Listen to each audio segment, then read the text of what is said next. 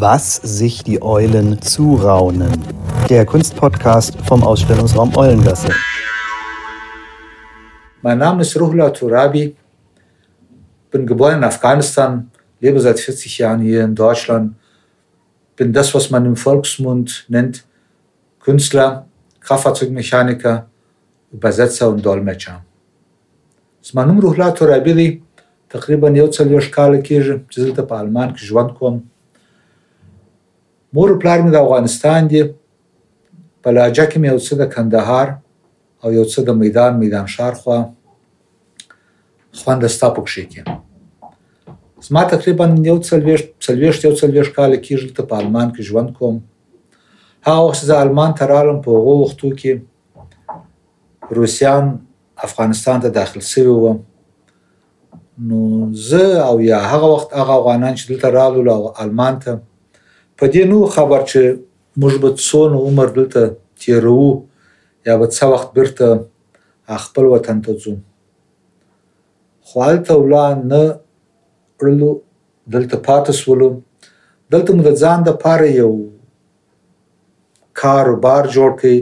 یو درس مو وایم یو روزي مو د ځان د پاره پیدا کړله ګران وطندارانو زما څه دا خواهش وسو چې که ته غواړې دلته داسې یو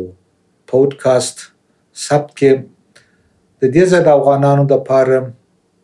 یعنی هر ځای د افغانانو د پاره د وطندارانو د پاره چې هر ځای دا څوک اوري چې دا زما نظریه دلته په آلمان کې د ژوند په باره کې څنګه ده او دا ژوند دلته څنګه کیږي نو دا درخواست چې زما څه وسول نو ما ول راځه سم ده ولې نه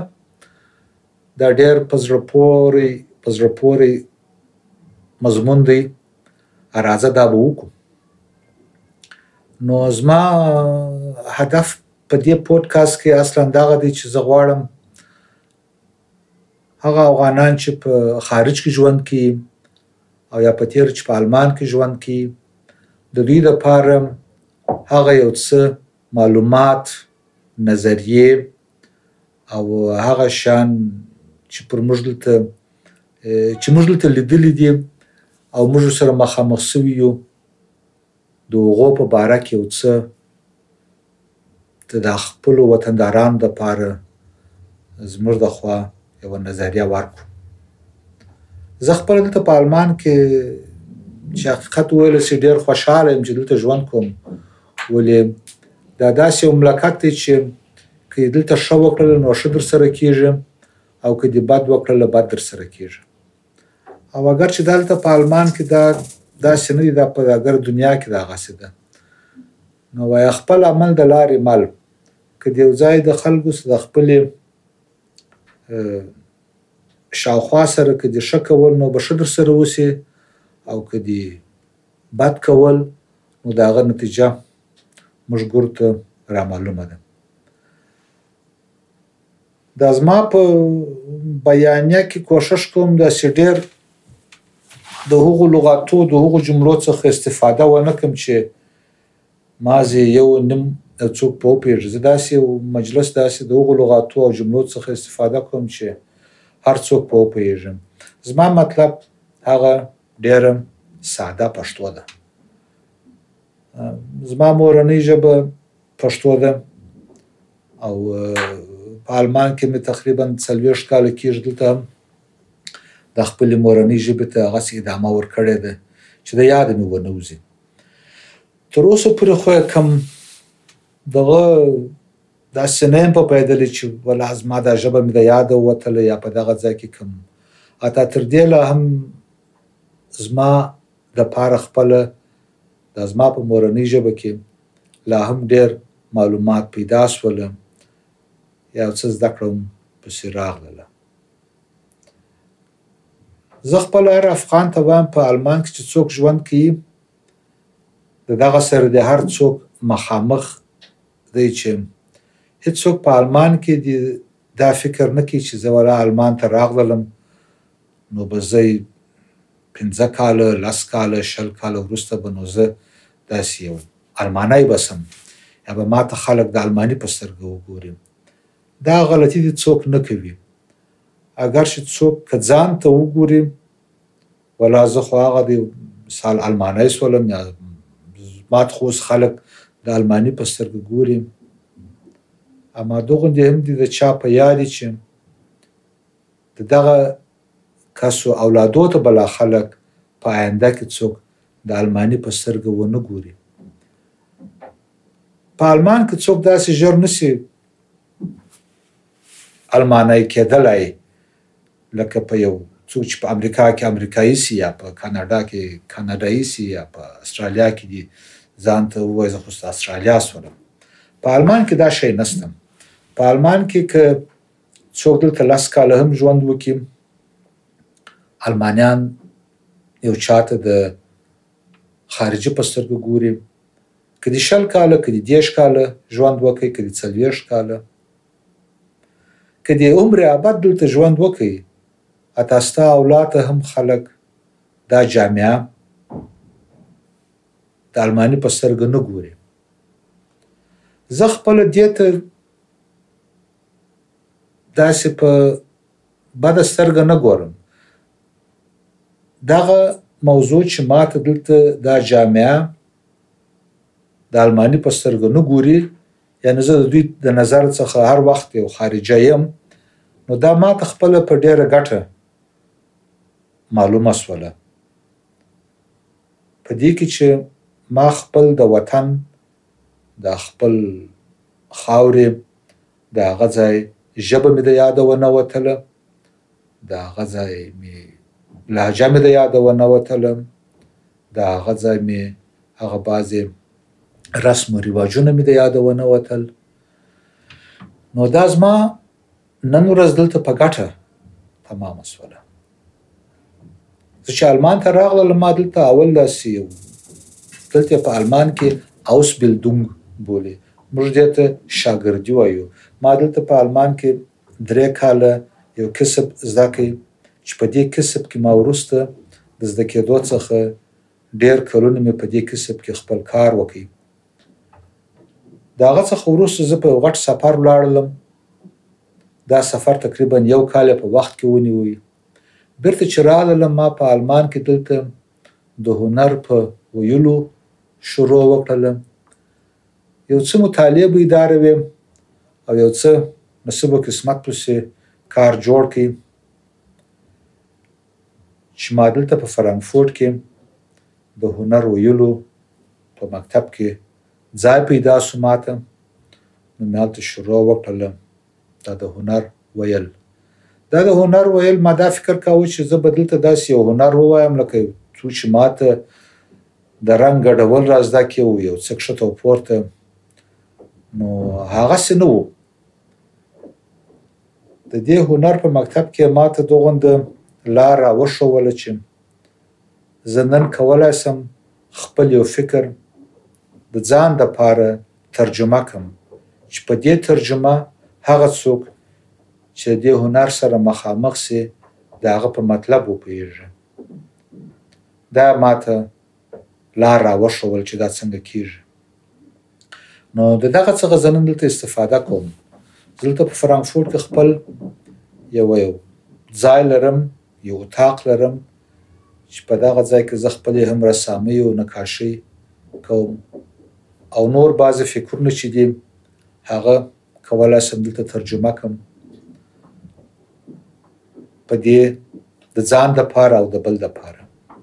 و څنګ ته زه بیا هم په خپل پخوانی کسب مې چې دلته زده کړی دی په هغه کې کار وکم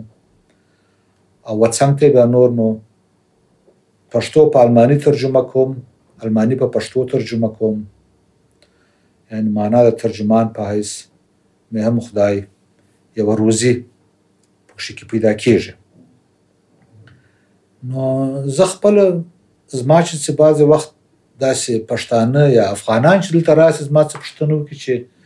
وروره یا وطنداره په دې آلمان کې ته خو موږ ته یو څو معلومات راکړي چې دلته دا ژوند څنګه کېږي نو زما خپل هغه یو یو قصه یا یو یو نقل چې زه ورته کوم دا هر وخت داسې دی چې وایم دلته په آلمان کې هر څوک پر خپل لار روان دی یو بایسکل چلان د بایسکل لار لري یو پایروان څوک پر پښو ځي هغه د پښو لار لري او یو څوک چې موټر چلوي هغه خپل لار لري نو هر څوک چې پر خپله لار روان یې هغه پر خپل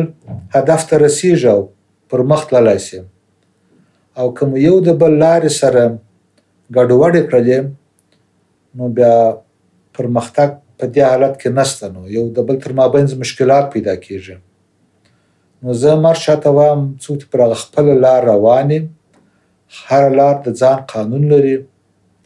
نور هیڅ کوم مشکل دلته نسته د آلمان خلک ډیر پر وخت خلک ولاړ دي د دوی چې څوک که څوک غواړي چې د آلمان د دې جامعې دي څوک مراعات وکړي نو د دوی د وخت مراعات څوک وکړي د المان خلکو ته که څوک ښکنځل وکړي یا یو بله بده خبره وکړي هغه دوی ډېر ژر و چاته وربخښي اما که دي د یو چا وخت ورضایع کوي او یا د چا سره دي وخت ټاکلی وو ته پر هغه سم وخت هلته ورنه غللې نو بیا دا د دوی په زړه کې پاتې کېږي دا بیا د دوی د یاده نه وځي. نو په دا خاطر باندې زه مر چاته وایم چې د زموږ ستاسو جمله چې بعضی وخت استعمالو ځکه نن یو شی ونسو نو به سبا د خیر سره وکړو دا به زموږ د افغانانو تر مابین دا کار کوو ښه بولم اما هغه وخت که موږ د د دې جامعې سره مخامخ سو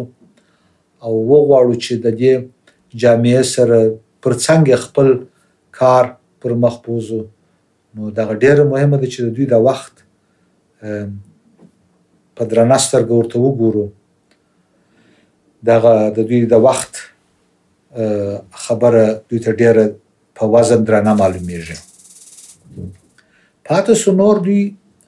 خپل داسې لکه د خارجانو پر ضد دا خبرې دا شان په ټوله دنیا کې سته دا تنها په آلمان کې نشته، دا په هر مملکت کې خپل یو یو یو یو کلتور د د د راسیزم یې چې بولي د دغو شیانو شته په ټوله دنیا کې په آلمان کې هم دا شته اما په آلمان کې که یو څوک د راسیسم طرفدار دی پر څنګ یې بیا یو بل شته چې هغه د دې پر ضد دی نو بیا ته کولای سې چې یو چا سره مخامخ سې چې هغه بیا ستا ملګری سي او په دې باره کې دې ستا کوم مشکلات یې ستا سره دې یو ځای حل کړي. نو په آلمان کې ژوند نسبت نورو مملکتو ته چې زه خپله ګورم د یوې خوا زه ډېر ښه بولم دا په دې چې که زه په یو بل مملکت کې ژوند وکم نو زه فکر نه کوم چې زه دې په دې رقم د خپل وطن د هغه رسم و رواج سره په دې رقم مخامخ سم لکه دلته ولې دا په دې خاطر چې په آلمان کې ستا څه هر وخت پوښتنې کېږي آلمان د پوښتنې یو مملکت دی دلته بې پوښتنې بس ژوند نشته دلته هر شی پر یو پوښتنه ولاړ دی اول چې څوک د یو چا سره مخامخ سي پوښتنه ځنې کېږي ستا نوم چې شي دی ته چیرې ژوند کوې ستا د کوڅې نوم چې شي دی ستا د کور نمره څومره ده ستا کور څومره اتاق لري ته په څوم منزل کې ژوند کوي نو بس دا نو اخره نه لري کندهار په سراجه نو بالا سر په دریاب کې دی نو دغه د څوک په خبره او نو څوک چې په شي خبره بیا په دې باره کې د چا د پاره په یو جامعه کې کوم مشکل چاته نه پیدا کیږي زه هم وام خپل وطندارانو ته هیڅ پروا نه لري دوی دې پوښتنې کوي موږ به جوابونه ورکو یو څه به د دوی ساعت تیر شي او یو څه به زموږ ساعت تیر شي او دا اخره نه لري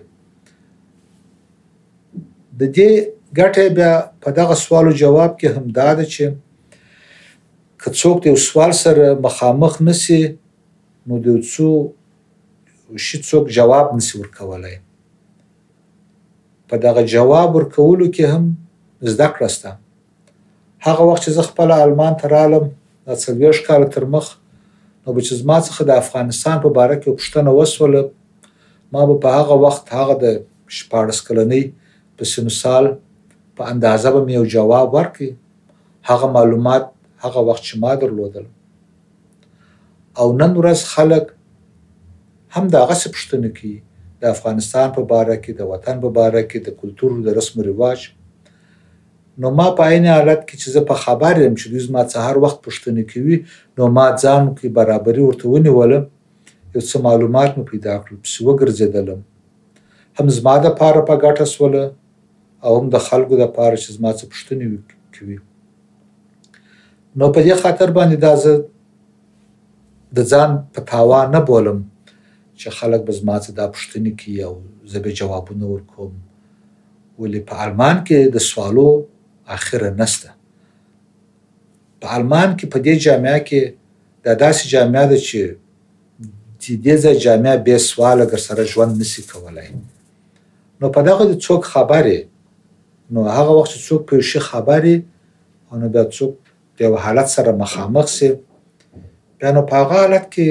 هیڅ کوم مشکل نه چې هغه مشکل دې څوک حل کړي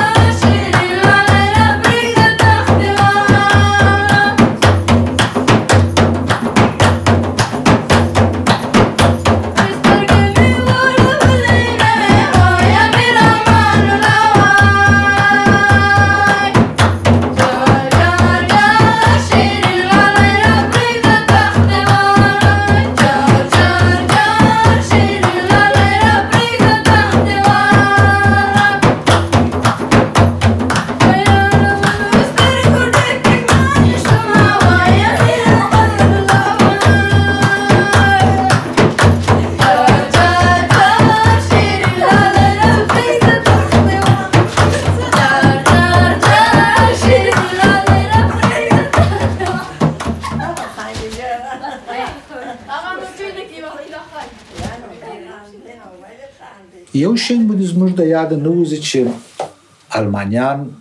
جرمنیان یې بولو که المانیان بولو، هر څوک یې چې بولو، ډېر په سوالو ډک ډکه جامعه ده. دوی بس د سهار څخه تر ماښامه بل کار په دوی کې نشته غیر بس سوال سوال سوال. دوی که زموږ څه سوالونه ونه کړي اخر دوی د ځانه څه سوال کوي دا د المانیانو داسې یو طبیعت دی نو د دغو سوالو څخه دوی که د هر چا څه سوال کوي که د ځان څه سوال کوي که د بل څه سوال کوي دغه سره باید موږ خارجیان موږ افغانان اموخت ورسره ونیسو موږ د چا څخه ډېر داسې سوالونه او پوښتنې نه کوو چې د د شخصیات په باره او په دغو شیانو کې اما دا په جرمنیانو کې داسې یو یو عادي خبره ده چې دوی په هر شي کې پوښتنه کوي یو شی نه یو شي کې چې زموږ په فکر کې لا نه وي په دې باره کې دوی ته سوال پیدا شي نو د دغه څه باید څوک نو کې د دغه سره دغه د اموخت نیول نو که زده کړه غواړي، نو که وخت غواړي او څه تمرین غواړي. په دې خاطر دې څوک ژر خپل اعصاب اعصاب نه خرابوي چې دوی د یو چا څه پوښتنه کوي او د دوی سوال نو بیا اخره نه لري چې اوس نو بارا دوی سوالونه خلاص ول نو دغه ډیره مهمه ده او د دوی د سوالو څخه هم داسې معلومېږي چې دوی ډېر داسې د یو شي سره خپله یو یو یو علاقه لري مثال په نورم لکه تو کې د نورو خلکو د نورو جامعو مثال په امریکا کې چې څوک چا څه پوښتنه وکړي ځوان ته د کم ځای څخه راغلی یې دا داسې سر سره کې پوښتنه ده اصلا د د هدف نه دی چې ته ورته وایې دته چې د کم ځای څخه راغلی یم ولې راغلی یم داسې لګه درګه یا په آلمان کې چې څوک د چا څخه دغسې پوښتنه وکړي نو د دې پوښتنې هدف یې داسې سرسرکي جواب د ده هدف نه چې ما یو سوال مې درڅه وکړي بس ما یو جواب راکړه یا په دې سوال کې د دې انسان یو هدف شته نو به د دې سوال څوک جواب ورکوي چې ښه زه د دغه ځای څخه راغلی یم او بیا به دی پوښتنه درته وکړي ښه تا څو عمر کېږي دلته ژوند کوې؟ بیا به نو ته ورته وایې چې و تقریبا پنځه کاله، لس کاله، شل، دېرش، څلوېښت یا زه دلته درسره په آلمان کې پیدا شوی یم، زما مازې کواره مې د یو افغان یا د یو خارجي ده بیا به نو که دې داسې سوال سره مخامخ سو امکان هسته چې پوښتنه هغه ستا مور پلار د کوم ځای څخه راغلي دي نو په دا خاطر باندې دا د دې ځای د خلکو دا د دوی طبیعت دی چې دوی د چا څخه پوښتنې، پوښتنې، پوښتنې کوي. نو د دغه مو که حوصله درلودله نو به مو د دې جامعې سره ډېر ښه ساعت تېر شي. او که مو دا نه درلودله تاسې به نو بس د دې ځای د جامعې سره پر څنګ به ژوند کوئ، نه به دوی ستاسې په حال خبر شي او نه به تاسې د دوی په حال خبر یاست. نو که غواړي چې په دې جامعه کې خپل ژوند او خپل کار کې پر مخ بوزي او هم د ځان سا تیر کې او کې د یو بل چا سا څخه نفس رڅه پتنګ نسی نو مو په دغه شانو خبر اوسي چې دوی دا جامعه هر وخت پوښتنې کوي نو پوښتنې د دوی هم تاسو د جامعې پوښتنې دي په په دوستي کې شخص په شخصي محفلو کې څوک چا سره مخامخ سي پوښتنې سته او حتی قانوني پوښتنې سته چې څوک په قانون کې په په ځای کې د چا سره څوک مخامخ سي هلته چا څخه ډېرې پوښتنې کیږي نو پر دغو پوښتنو باندې بیا د دې ځای جامعه هم پر جوړه ده دا پوښتنې د دې تر مخ چې موږ آلمان ته راغلي وو دوی د ځان څه کړي دي د بل څه کړي دي د دغو پوښتنو د دغو جوابو پر دغو جوابو بیا دوی د ځان خپل جامعه جوړه کړې ده نو دغه باید موږ مراعات وکړو او کوم او او په عین حالت کې چې باید دوی د چا څه پوښتنه کوي لکه مې تر مخ چې وویل هم د دې جامعې که زما څخه دا پوښتنې نه وای کړې چې مثال زه له کوم ځای څخه راغلی یم او زه ولې دلته راغلی یم او زما څو عمر کېږي دلته ژوند کوم، زما به ډېر شیان دا خپل رسم و رواج و کلتور و فرهنګ و هر شی چې بولئ نو به مې ډېر شیان د یاده وتلي وای. اما په دې خاطر چې زما څخه تقریبا هره دوې درې ورځې یو وارې دغسې پوښتنه کېږي چې زه د کوم ځای څخه راغلی یم او پښتون یم او زه د کوم ځای یم زه باید دوی ته دغه معلومات ورکړم نو په دغه حالت کې زه د زده کړې سره مخامخ کېږم زما نور شیان زده کېږي نو دا هم زما په ګټه ده او هم د دوی په ګټه ده او زه فعلا نن د دغو شیانو څخه هم د ځان لپاره استفاده ځینې کوم زه نن چې دلته په آلمان کې ترجماني کوم دا د روانشناسۍ ترجماني چې کوم دا که زه دغه د افغانستان په ژبه کې بلد نه وای او زه داسې د افغانستان په رسمي رواج بلد نه وای نو به مې نن داسې کارونه نه سوای کولای، نو په دا خاطر باندې دا زما په ګټه سوله. نو په دا خاطر باندې او بل زه چې کومې رساميو، نقاشيو د د هنر په رشته کې هم کولای سم د دغو سوالو، د دغو جوابو تر مابين زه ځان د پاره يوه لار جوړه کړم چې دا زه څنګه د دغو څخه زه بعضې شيان د ځان د پاره استفاده ځنې وکړم نو په دې خاطر باندې زه خپل د دغه سوالو زه زما بد نه ځنې راځي چې زما څه یو څو پښتنه وکړي چې بښنه غواړم ته د کوم ځای څخه راغلی نو بیا په دې خاطر باندې زه مار افغان ته وایم څو دي دې ته په بده سترګه نه ګوري زما خپل چې رښتیا وطنداران تاسو ته وایم ما تقریبا نیم کال په استرالیا کې تیر کړ الته ولا د دې سوازه په ارمانم چې کله به زما څخه څوک پوښتنه وکړي چې ایته د کوم ځای څخه راغلی نو به مې کش کې د خپل وطن یو څه نکلونه ورته کړي وای ما یا څه چا زما څخه دا پوښتنه ونه کړه نو مې خیر ما ځه پروا نه لري نو چې بیرته المان ته راللم نو دوې ورځې نه وې تیرې شوې چې زما څخه چا پوښتنه وکړه له واده د کوم ځای څخه راغلی نو په هغه حالت کې زه په وپیدلم چې والا دا ډیر ښه ښه ځای دی او ما په خارج کې د وطندارانو سره مخامخ سولم دا دوی په دې په ارمان کې چې کشکې زموږ څه څوک پوښتنه وکړي چې موږ څوک یو موږ به خپل د زړه حالت ورته وایو و زموږ څه دا پوښتنه څوک نه کوي مال بس نو بخښنه غواړم هغه دې که تاسو کوم وخت آلمان ته راغلاست بیا نو به ستا څخه ډېرې پوښتنې وشي، نو دا تر آلمانه پورې. نور نو په آلمان کې ژوند هغه ژوند دی لکه په هر ځای کې، سهار شي، ماښام شي، لوړ اسمان دی، لاندې مځکه ده، بس په مابینځ کې نو والا خوشحالي په تا پورې اړه لري، ته پوهېږې، کار دې پوهېږي، نور بالا. زموږ پلار دې خدای ښه ورسره وکړي، ده به ویل وایي، بچی ګرانه دا ژوند پنځه ورځې ده، هر وخت چې سهار را ویښ شوې بس د آینده پنځه ورځو ته ګوره، په هغو کې بس دعاوې کوه، خلکو ته څه بد ور ونه رسوې، نو په تا هم ورځې په خیر تیر شي. زه خپله وایم خدای رحمان دی، خدای رحیم دی، خدای به رحم درسره وکړي، هر ځای چې ژوند کوې په الله نه بس توکل پر خدای. د ګرانو وطندارانو د پاره مې نو کوښښ وکړ دا زما په کتابو کې یو کتاب په مخ راغی په دې کې نو د یو څو یو ډېر ښه خوندور شعرونه نوشته دي نو زموږ ستاسې د افغانستان د سید عبدالخالق نو د یو شعر په مخه راغی د ویلي دي مستې لیلا بیا مخ په نرۍ سرخې لړلی وړې. سور و سپینه میل دي په وریښمین تناب پییلی وړې مستې لیلا بیا مخ مخ کښینستې څراغ لره بیا وخت د میلو دی سبا ځې وکم ګل باغ لره عطر دي پاشلی بویې ځي وهر دماغ لره. سپین مخ دې سینګار کړي په پوړني کې پېچلی وړې مستې لیلا بیا د چا د پاره دا سینګار کوې سترګې دې کړه تورې د مین د زړه د زړګي ښکار کوې بیا په اشنایي کې نن د چا سره اقرار کوې تور کاکول دې خوند کړي چې په عطرو یې پرېولی وړې. مستي ليلا بيا نن اخته شوې يې د ځان په شوق ګورې او هيندارې ته شانه دې کړل زلفان په شوق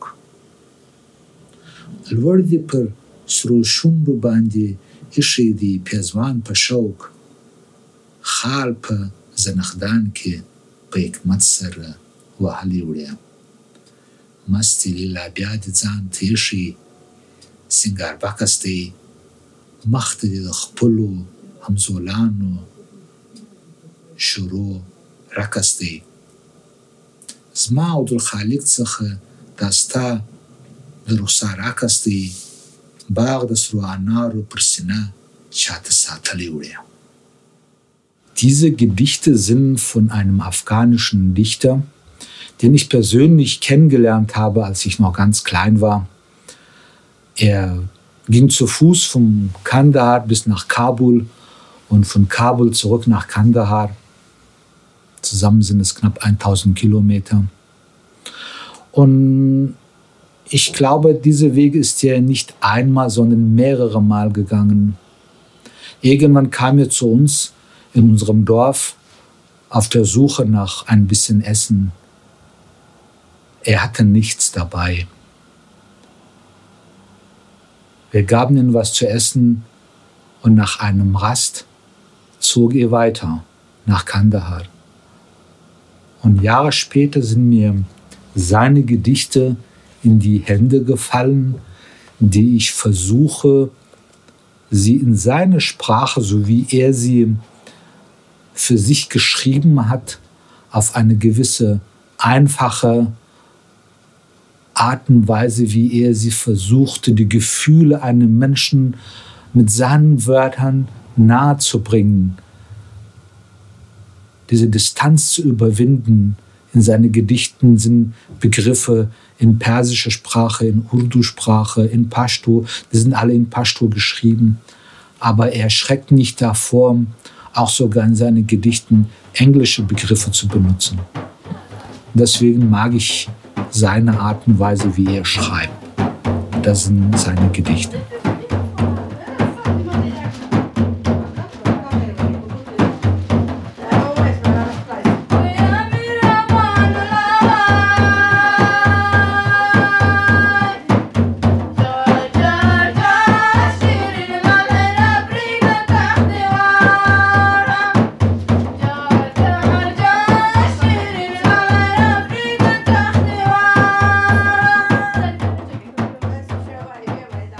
Frage in Frage zu stellen, beziehungsweise die Frage zu hinterfragen, was bedeutet überhaupt immer eine, eine Frage, nichts mehr als äh, eine, Antwort danach zu suchen.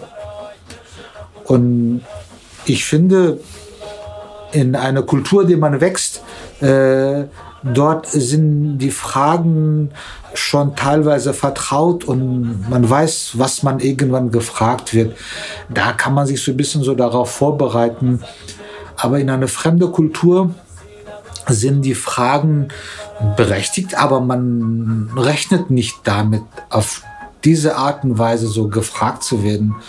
Und das stellt einem manchmal vor Herausforderungen, äh, mit denen man wirklich nicht weiß, wie soll man damit umgehen soll man sich über diese Frage ärgern oder hm, sagen, wow, schöne Frage? Das ist sehr schwer, weil äh, diese Frage äh, und Antwortkultur ähm, es unterscheidet sich sehr stark. Und ich finde, Deutschland ist eine sehr fraglastige Gesellschaft. Also ich weiß nicht, ob man in anderen in anderen Kulturen auch so oft oder auf diese Art und Weise gefragt wird. Ich finde, äh, in Deutschland ist, ist alles eine Frage. Äh, Im Grunde, das Ganze ist eine, eine Frage. Und man kommt diese Fragen nicht einfach davon. Äh, und daher muss man schon so ein bisschen versuchen, sich dafür zu wappnen oder sich darauf ähm, äh, auf seine Art und Weise vorzubereiten oder damit umzugehen. Ich habe mir dafür die Kunst ausgesucht. Ich kann viele Dinge, die ich gefragt werde oder mit Fragen, mit denen ich selber konfrontiert bin, ich muss nicht danach nach einem Antwort, nach einer persönlichen Antwort suchen, sondern ich kann damit als Künstler umgehen und mir dafür eine ähm, eine Plattform aussuchen, wie ich mit diesen Fragen umgehe und welche Antwort ich, Antworten ich dafür halt suche. Da der Alman جامعه ډېره داسې د په سوالو او په پښتنو ډکه جامعه ده دوی ساته خار وخت سوالونه کې دغه په غبل ساکه مو ویل چې دغه سوالو سره باید څوک سره مخامخ سي دا څنګه ژوند سره کیږي کیږي کنه کیږي زه چې حقیقت وایم زموږ په هغه جامعه کې چې ژوند مو کړی دی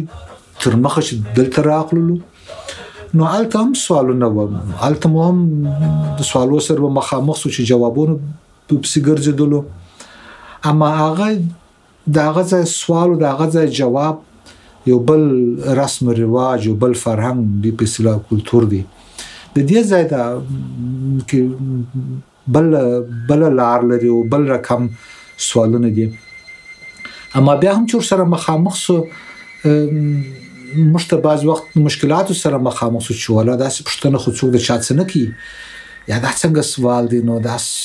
مشته په سوال کې سوال را پیدا سي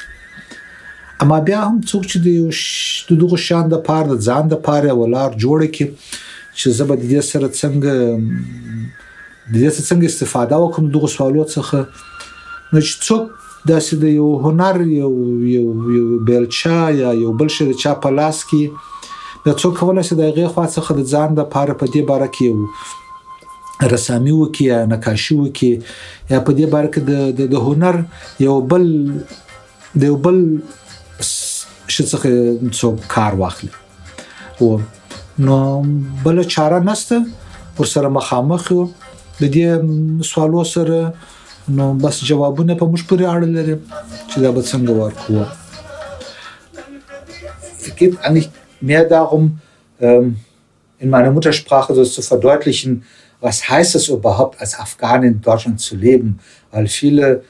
Leute, die aus anderen Ländern in die Fremde ziehen, ähm, haben sie ja immer so diese Gedanke im Hintergrund, irgendwann zurückzukehren. Andere sagen sich, jetzt bin ich aus meiner Heimat weg und bin ich in eine Fremde und versuche ich mir dort eine Existenz aufzubauen ähm, für die Zukunft und äh, versuche dann möglichst die, die ursprüngliche Identität oder diese Heimat nicht zu vergessen, aber auch nicht so zu verleugnen, sondern so ein bisschen so sukzessiv das so zu verdrängen. Und äh, das versuche ich eigentlich hier meinen Landsleuten zu vermitteln, das kann einem überall ganz gut gelingen, seine Heimat oder seine Identität zu, zu, zu vergessen oder zu, zu verdrängen. Aber in Deutschland geht das definitiv nicht, weil Deutschland ist eine Frageland. In Deutschland wirst du immer wieder nach irgendetwas gefragt. Um mal ein ganz einfaches Beispiel zu nennen, wo wohnst du? Das reicht nicht, dass man sagt, ich wohne in der Schmidtstraße 10, sondern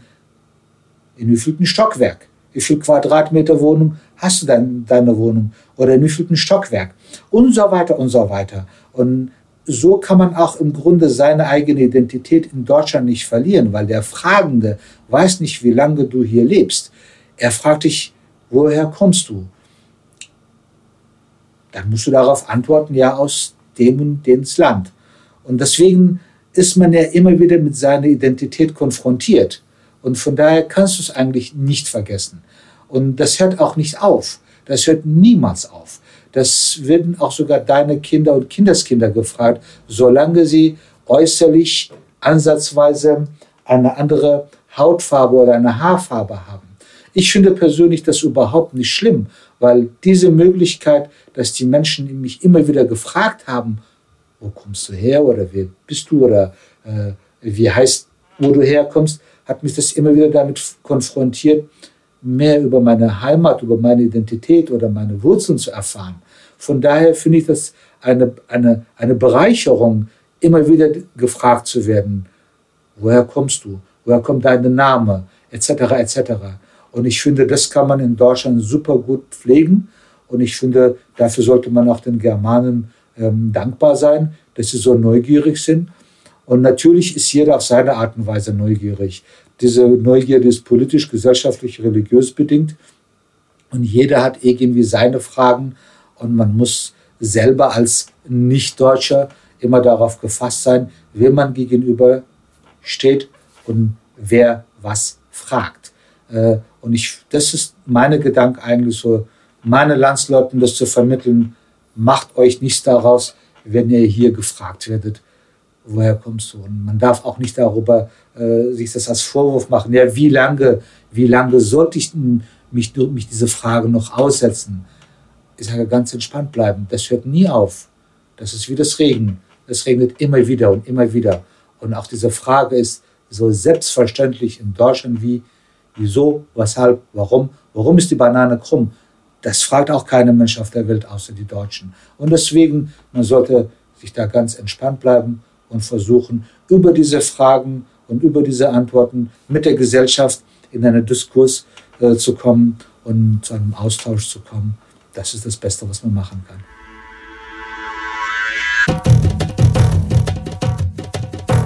Eulengasse. Bleibt dran.